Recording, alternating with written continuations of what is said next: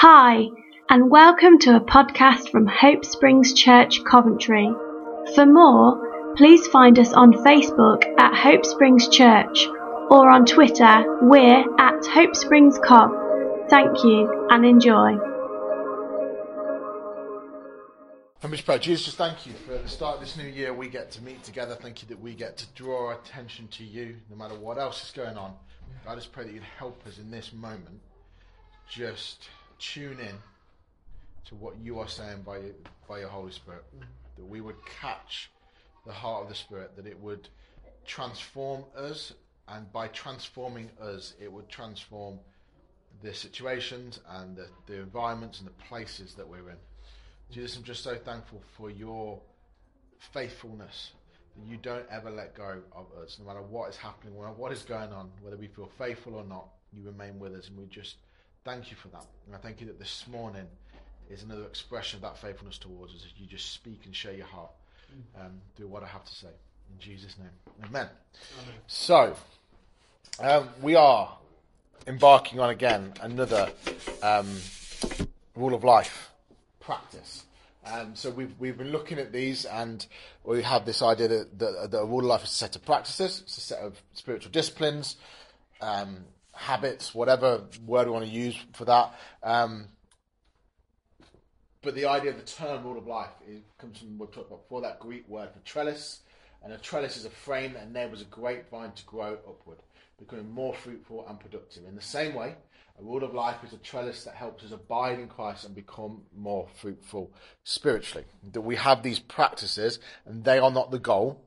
They are a tool, a trellis that helps us all abide in Christ and therefore become more fruitful. And it enables us to do that, and this is the coolest bit for me, to do that irrespective of the environment and context and season of life we're in. That Jesus didn't talk about bearing fruit just in season, but it's in season and out of season. And therefore, there's a sense of just this fruitfulness that just continues to come through, not because we are skillful or talented or particularly able, but because we are those who are practicing certain things that enable us to abide in Jesus and be fruitful. Um, so doing this kind of helps us to to be with Jesus, to abide with Jesus, to be transformed by Jesus, and then to be like Jesus and how we are with our families, how we are with our friends, our neighbours, our colleagues, our our world around us. That we, as individuals, then start to reveal that to the world around us. And I think, again and again, I feel like I keep coming back to the same idea that the intentionality around this is so important. That we intentionally practice these things. That sometimes I think it's so easy to be pulled along by culture, by by societal pressures, by circumstances, by whatever it may be. But if we can get to a point where we are practicing these things irrespective of the circumstance, then we bear fruit irrespective of the circumstance. And that's a beautiful outcome. And there's that intentionality. Um, and it wouldn't be a message by me if I didn't get a Marvel quote in there. Um, but just that, my favourite quote probably from all the Marvel things is this idea of just planting ourselves. And that is what it is to practice these things, that we plant ourselves in these practices, that we compromise where we can. We, we are flexible in terms of how we bring these into our lives, but we're not flexible enough to not bring them in at all. That we bring them in somewhere. Where you can't, you don't. Even if everyone is telling you that something's wrong is right, even if the whole world is telling you to move, it is your duty to plant yourself like a tree, to look them in the eye and say, No, you move. And I say that in the context of sometimes we will feel pressure to behave in a certain way, to do things in a certain way, to move in a certain way on this. And actually, it's that sense of actually, you know, these things are life to me. And therefore, I'm going to stick with these things irrespective of what I face. And they, everything else needs to move. These things stay. These things remain. Mm. Um, so, we, have looked at two um, practices in this rule of life so far. We've looked at Sabbath rest, and we've looked at praying the scriptures or reading the scriptures. And we're now going to spend the next four weeks looking at silence and solitude and looking at what that practice looks like for us and how we apply that practice for us. Now, the interesting thing about silence and solitude is it we, we could, I think, technically look at them individually, um, but I think they go well together. I think they are two sides of the same coin, and I think therefore looking at them together is a really important thing. Um, and they are a practice that I think, for me, this is one of the most difficult ones to practice because it doesn't require doing. And that is a tricky thing for me. I like fasting because it requires me to do something. I like prayer because it requires me to do something. Mm. I quite like reading the scriptures because it requires me to do something. Um, but this, along with Sabbath, are the ones that I find particularly tricky because it is the opposite of doing something. It's removing activity and stopping and pausing, and that probably for a lot of us is counterintuitive a lot of time. Um, so therefore, it's a really, really important one and a really key one. So we'll look at them together, silence and solitude. But I want to kind of define them first, and it's not rocket science. But the definition of silence is the absence of sound, no sound going on there. Now, I'm going to look at what sound might mean, um, because sound isn't just the noise you can hear right now projecting mm. from my voice. It isn't just the noise that we might hear outside of the, the roads going by or the hum of a city or whatever it may be. That is part of this.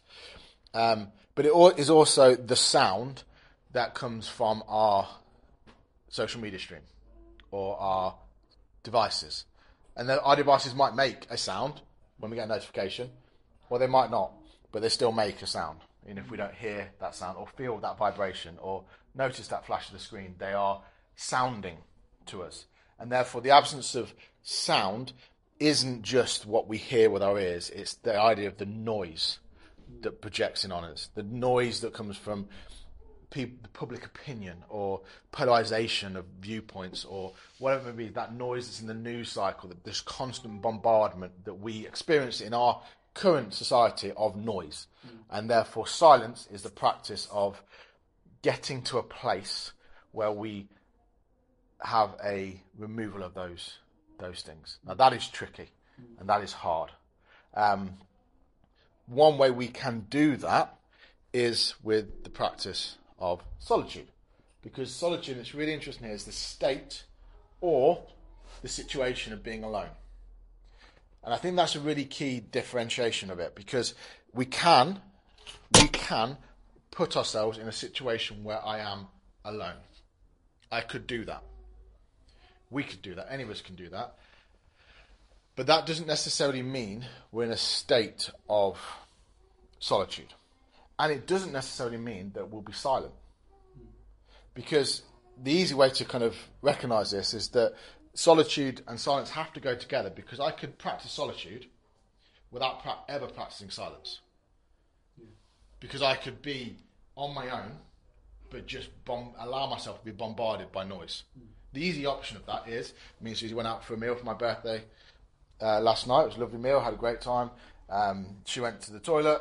What's my immediate reaction when I'm sitting at the table on my own when she goes to the toilet to get my phone out and scroll mindlessly through sport or something like that on my phone because I the idea of silence in a busy restaurant, the idea of silence in that moment of solitude, I want to fill it with noise. Yeah. The same thing happens. We know it when when we do. I don't know. You're waiting to pick someone up when the kid's up from football or hockey in my case, whatever it may be, or Georgia from guides. I pull up early and I'm waiting there. What do I do? I'll put something on the radio, or I will put get, get my phone out, or whatever it may be. And they, they are not bad things. I'm not saying don't ever use your smartphone. But I'm saying the practice of solitude doesn't necessi- necessitate the practice of silence. We have to be intentional about both. Mm. Equally, the practice of solitude isn't just being alone, it's a state. It's that I can be practicing solitude in a busy environment because I'm just taking that moment to still myself in that in that space. So, this idea of practicing silence and solitude together um, is a really key thing, and it, and it's so important because it's so counterintuitive to, I think, generally society. Whether we talk about society today or even a thousand years ago or longer than that, but I think we are living in a moment where that is just amplified, and that idea of that the noise is just we don't ever have to be silent. We don't ever have to be alone like in, in some form or another, we can connect in some way with somebody somewhere and it's therefore this practice that, that's been practiced through the generations is an important one that we become intentional about i actually think it's one of the hardest ones to be intentional about because i think it's one of the easiest ones to justify we don't need to do it because we feel productive in our fasting We feel productive in our pray, in our prayer. We feel productive in our reading of the, the Bible. All important things. We can feel productive in sharing our faith with somebody. We can feel productive in coming to church on a Sunday morning. We can feel productive in having a conversation with a friend. They're all good things. This goes against that productivity idea. But actually, potentially, is the most productive thing we could do because it allows us to bear fruit in a context where we wouldn't normally. Mm. So, why do we do it? The easy answer to that is because Jesus did it. Um, he practiced silence and solitude.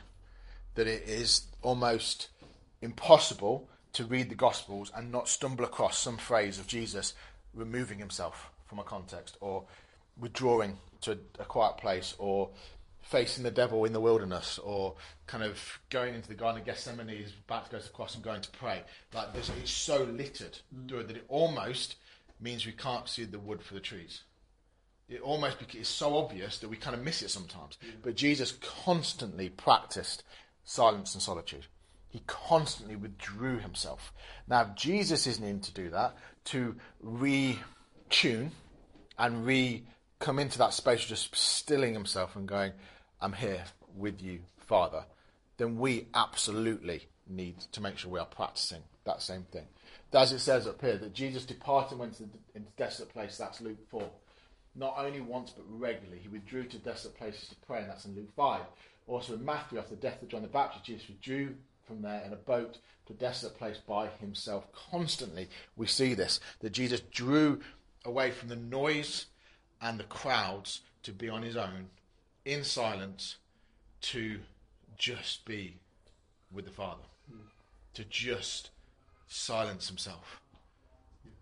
That there's moments where he does it when fame is about to break out and he intentionally withdraws himself from that noise of fame and success to go, I'm just going to be here now. And it's that intentional, regular practice that's so, so, so important. That it's interesting that Henri Nouwen, um, beautiful, beautiful writer on this topic, says, um, it's quite a strong statement, without solitude and silence, it is virtually impossible to live a spiritual life. Without sol- solitude and silence, it's virtually impossible to live a spiritual life. We can look spiritual, and we might even sound spiritual, but I would question the depth of our spirituality. I would say that it's probably fairly surface level because silence and solitude require us to go deep in ways that some other ones do. I'm not saying other things are bad, but they require us to go deep because in that moment there's nothing either side of me. It's just here in this non-productive, weird moment of just being silent. It requires me to go deep, and therefore it creates a depth of spirituality that I think the others help with but I think this does something significant for us. So this, we've looked at kind of briefly what it is. We've looked at kind of why we should practice it, which is a very simple answer because it's it is a spiritual discipline, it's a spiritual practice that Jesus practiced. It's one he did, like, like he fasted, like he prayed, like he read the scriptures. He did this, and therefore that's why we did it. And there's so much, so much stuff around the connection between this and spirituality the connection between practicing silence and solitude and the depth of our spiritual walk and discipling of Jesus to, to Jesus. So, how could we apply it? I'm going to talk. The, again, there's lots of stuff around this, so don't just listen to me. Go and read, go and, go and study, and things like that. But I'll talk about what I have tried to do in the last six months. Um, and I say try because this is the most challenging one I, I, I face. And what I do is I will find a quiet space. Now, that sometimes is I'll have a shower and I will take five minutes in my bedroom before I go and get into business of the day. Now, that is not always easy because often that is a time press moment for us as a household, and therefore it doesn't necessarily work. Um, getting up early doesn't necessarily work because we have young children, which means early means you sometimes don't sleep because they wake up at other points. So I say all this because sometimes my quiet place is in my bedroom, but often what I found is that my quiet place is in the car five minutes before I start my work day. That for me is when works because then I'm not leaving Susie with all the kids while I just have this nice Selah moment on my own upstairs. But equally, I'm making sure that this thing sits before I start my day. Before I start the productivity of my day, this starts it off. And therefore, I will take, at the moment, I started with two minutes. I'm now at five minutes, um, which sounds bizarre. If you've not practiced this before, that sounds pathetic. Five minutes sounds like nothing. Five minutes is hard. It is tough. Strangely so. My target for the new year is seven. That I'm going to aim for seven every day at the start of the day, just in silence. And what I do in that moment is I, for me, I will take three deep breaths. And I do three because um, I'm obviously super spiritual, but I like the idea that each breath is a, one of the Trinity. And I use that breath, that depth of breath, to welcome the Father, the Son, and the Spirit. And I, I intentionally pray that. Before I go into I say, I do deep breath, welcome to my day, Father. And then I do the same for the Son and the same for the Spirit. Because for me, it's an action that helps me engage in that moment. Mm. And I say that's for me. There is so many other ways that people do this and practice this. But there's just something about breathing and marking the start of it that I think is important. Now, the interesting thing is I will then, I, I, I have a time on my phone, and but I keep my phone well away, um, not near me. Um, but it's very hard to not kind of get two minutes into it and then try and look what time it is and realize you've got like three minutes left and it's just taking age. And it sounds bizarre because it sounds like it's easy. And especially when you've got kids or you've got a busy life, the idea of five minutes on your own sounds wonderful. And it is.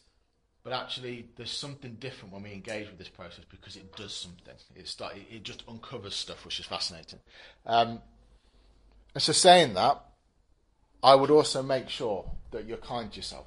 You will fail at this more times than you succeed that you will sit in that moment of silence and all will go through your mind is the million things you've got to do when this five minutes is over that you're going to get into the workday or your all the terrible things that happened yesterday or the inconsequential things that you saw on social media or you read on the news or whatever. Just your, your mind will just go into overdrive. Mm. and therefore be kind to yourself be gracious with yourself. Don't be like oh, i'm so bad and spiritual because that, that stuff it needs to come up. Mm and the more we practice this and the more consistent we are with it, which is really, really, really key, that we start small, but let's start small and be consistent. What happens is that stuff stops coming up as regularly. Because it's almost like you just get into this rhythm of things. But actually, what is key, and we won't talk about today because it does go, go into more detail later on, but one of the things they talk about in this spiritual practice is actually one of the things that is important to encounter is God, but actually it's also important to encounter yourself which sounds very weird and a bit like navel gazing, but actually, we live so fast. I almost imagine. I remember taking stuff to the tip once, and had the whole back of the S Max down, full of stuff. Probably this time of year, but last year. Um, and I was driving, and I wasn't paying attention, and so I broke quite quickly. And obviously, as you do that, everything behind me just went smack into the seats in front of me because all the seats were down, so it was just like this slide. Um, but it's interesting because that I think is what happens when we go into silence. It's like everything that, that has been with us, it's like we stop and it all just goes smack into your mind. All the stuff we've ignored, all, all the kind of anxieties and fears and worries and pressures, everything that's just kind of just been living here underneath the surface, we stop and it all comes clattering towards. And therefore, if we don't stop, it's always going to be there, but we just don't know it. But actually, when we do stop, what we're doing is we're starting to allow ourselves to unpick some of that stuff with God and start to deal with some of that stuff. What are we feeling anxious about? What is it that's coming up there? Because those things are forming us. My anxiety is forming me, whether I realize it or not. So by being in stillness and letting it come before me with God, I can actually then start to deal with that, which means then it stops forming me and Jesus starts to form me instead. So, but be be the key is is, is that is pick something that you can manage. Start with two minutes, but commit to that every day for a week, for a month, whatever it is. But just commit to it. And even if it feels rubbish, know that it's doing something. Know that it's kind of it's it's working something in us. There's again lots of stuff. I I do this, but I'm a very visual um, thinker. Sometimes it's helpful to visualize something. Sometimes there's things that I felt God dropped a thought in my mind that then has become the thing I visualize for the next month.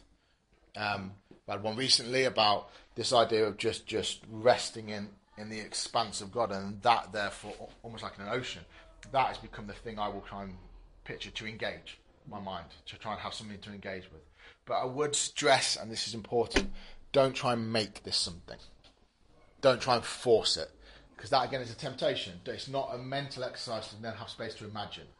That's okay, but actually let, let it be awkward and uncomfortable so that we can encounter God. Or ourselves. Or, we'll talk about it for a few weeks' time, or the enemy. Because that's what Jesus did in silence as well. He encountered the enemy. He went into the wilderness and went against the devil. Mm. And therefore, that doesn't always sound exciting, but, but it's these things that happen in this space that actually don't happen in other spaces, which is fascinating. But, but have that almost uncomfortableness to say, God, I'm here for you and you alone. Therefore, if this is a waste of two minutes, or it feels like that, then so be it, but I'm here for you. And almost trust He will engage. Trust that He is waiting for this moment. There's a beautiful book um, that's been on my wish list for a long time, which I'm not actually read yet, but I love the title. And it's called uh, Three Mile an Hour God. And it's written by a guy, and he, writ, wrote it because he said often we run at a fast pace in our Christian walk, whereas actually God walks. And the walking pace is three miles an hour. And actually, therefore, just slowing down and stilling ourselves and being silent actually means that the God who's been waiting to engage with us actually starts to is able to engage because we're not rushing off to the next thing. So that again is an idea. I will find a quiet space that works. Could be the start of the day, could be the end of the day, whatever kind of works for you. I think there's a key in that, and I'm wondering a bit here, but there's a key in that. I think sometimes it's my little pet peeve at the moment. We sometimes put a lot of emphasis on what works for you, as if like if it doesn't work for you, it's okay. Now I'm not here to bring condemnation or guilt or shame, but I'm saying yeah, it can work for you, but it needs to be something that actually you do. That makes sense. It's not like oh, it doesn't really work for me at the minute of this stage of life. It's like we have to make it work, but we can make it work within the rhythm of our lives. that makes sense. Like. Um, it's not about, or it has to be this way in the morning at the start of the day because that's the most spiritual thing to do. If that doesn't work, don't do it. But it's not that or nothing. It's okay, that doesn't work, but where would work? Like, what could I sacrifice in my day to put one of these practices in place? What what would that look like for me in the rhythm of life, the, the, the stage of life we're at? Because it would be completely different for different people. Um, but find that quiet space, give that time to it, and be consistent with it. Stick at it. Keep keep going, even if it feels like it's not not always working. We've talked about this a bit, um, and I've not really had a conversation with Si about this yet, so we'll see whether how exactly we unpack this. But I think there are these three things that are often talked about within this practice about that we encounter ourselves, that we encounter the enemy, whether that's the flesh, whether that's the, the world, whether that's um, the devil, and we encounter God. Um, which is a strange mix of things to encounter in, this, in one space, but it might be worth us looking at some of those so that we all have an idea of what to expect. Because it's helpful to know that when we engage with this, it won't feel probably as deeply spiritual as we think it, it, it we imagine it being. This kind of tranquil moment of like complete like calm and serenity. It can get to that point, I believe, but at the moment, if you're starting this, it probably won't feel like that. I remember, it's a really weird memory. I remember vividly one of my mates at, at when I was like probably late teens, went to his house and his brother, his younger brother, used should just lie on his bed and just look so peaceful lying on his bed, like in his room, just like lie there. And it's, it's a really weird thing to describe right now. But I used to watch it and think like, how, does he do that? Because if I lie down, all I'm, everything I'm worried about, everything I'm thinking about just will rush forward. It's not a peaceful moment for me. But I remember watching that and thinking, there's something he's caught that is this calm, this peace. And I think it is that that we can start to be those people that bring a non-anxious presence into stuff when we practice this, because we just come to that place eventually of going, God, you are you're before everything. And I found that stillness, and that stillness transforms me so that I start to transform other people too. So yeah, expect to encounter yourself. Expect to encounter all the good bits about you, but also the bad bits. Expect to encounter the enemy. Expect to encounter God. Expect to also do the impossible. Because I think it's really interesting that I was thinking about this the other day. It's been a big focus of my, my kind of thinking and prayer and study over the last few weeks or so. It's like Peter walking on water. And just,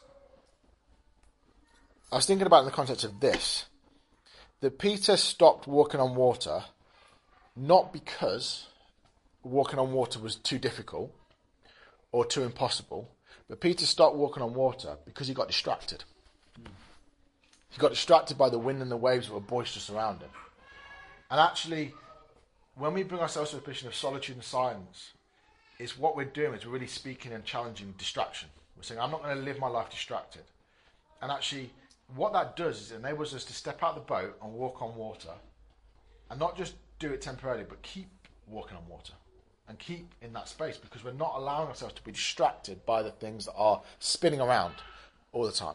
And I think, therefore, what to expect is start to expect yourself to do things that that transcend the possibilities of normal everyday life, whatever that might be for you.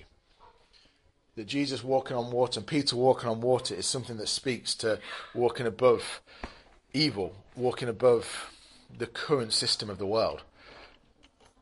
That Jesus talked about being fishers of men. Why? Because it was about rescuing people from the current system of the world and bringing them out into a safe space. A beautiful picture. So Peter walking on water is him walking above that system and therefore doing the impossible. And therefore, I think it brings us into this place of actually, we can put away the distractions, it enables us to start to do the impossible.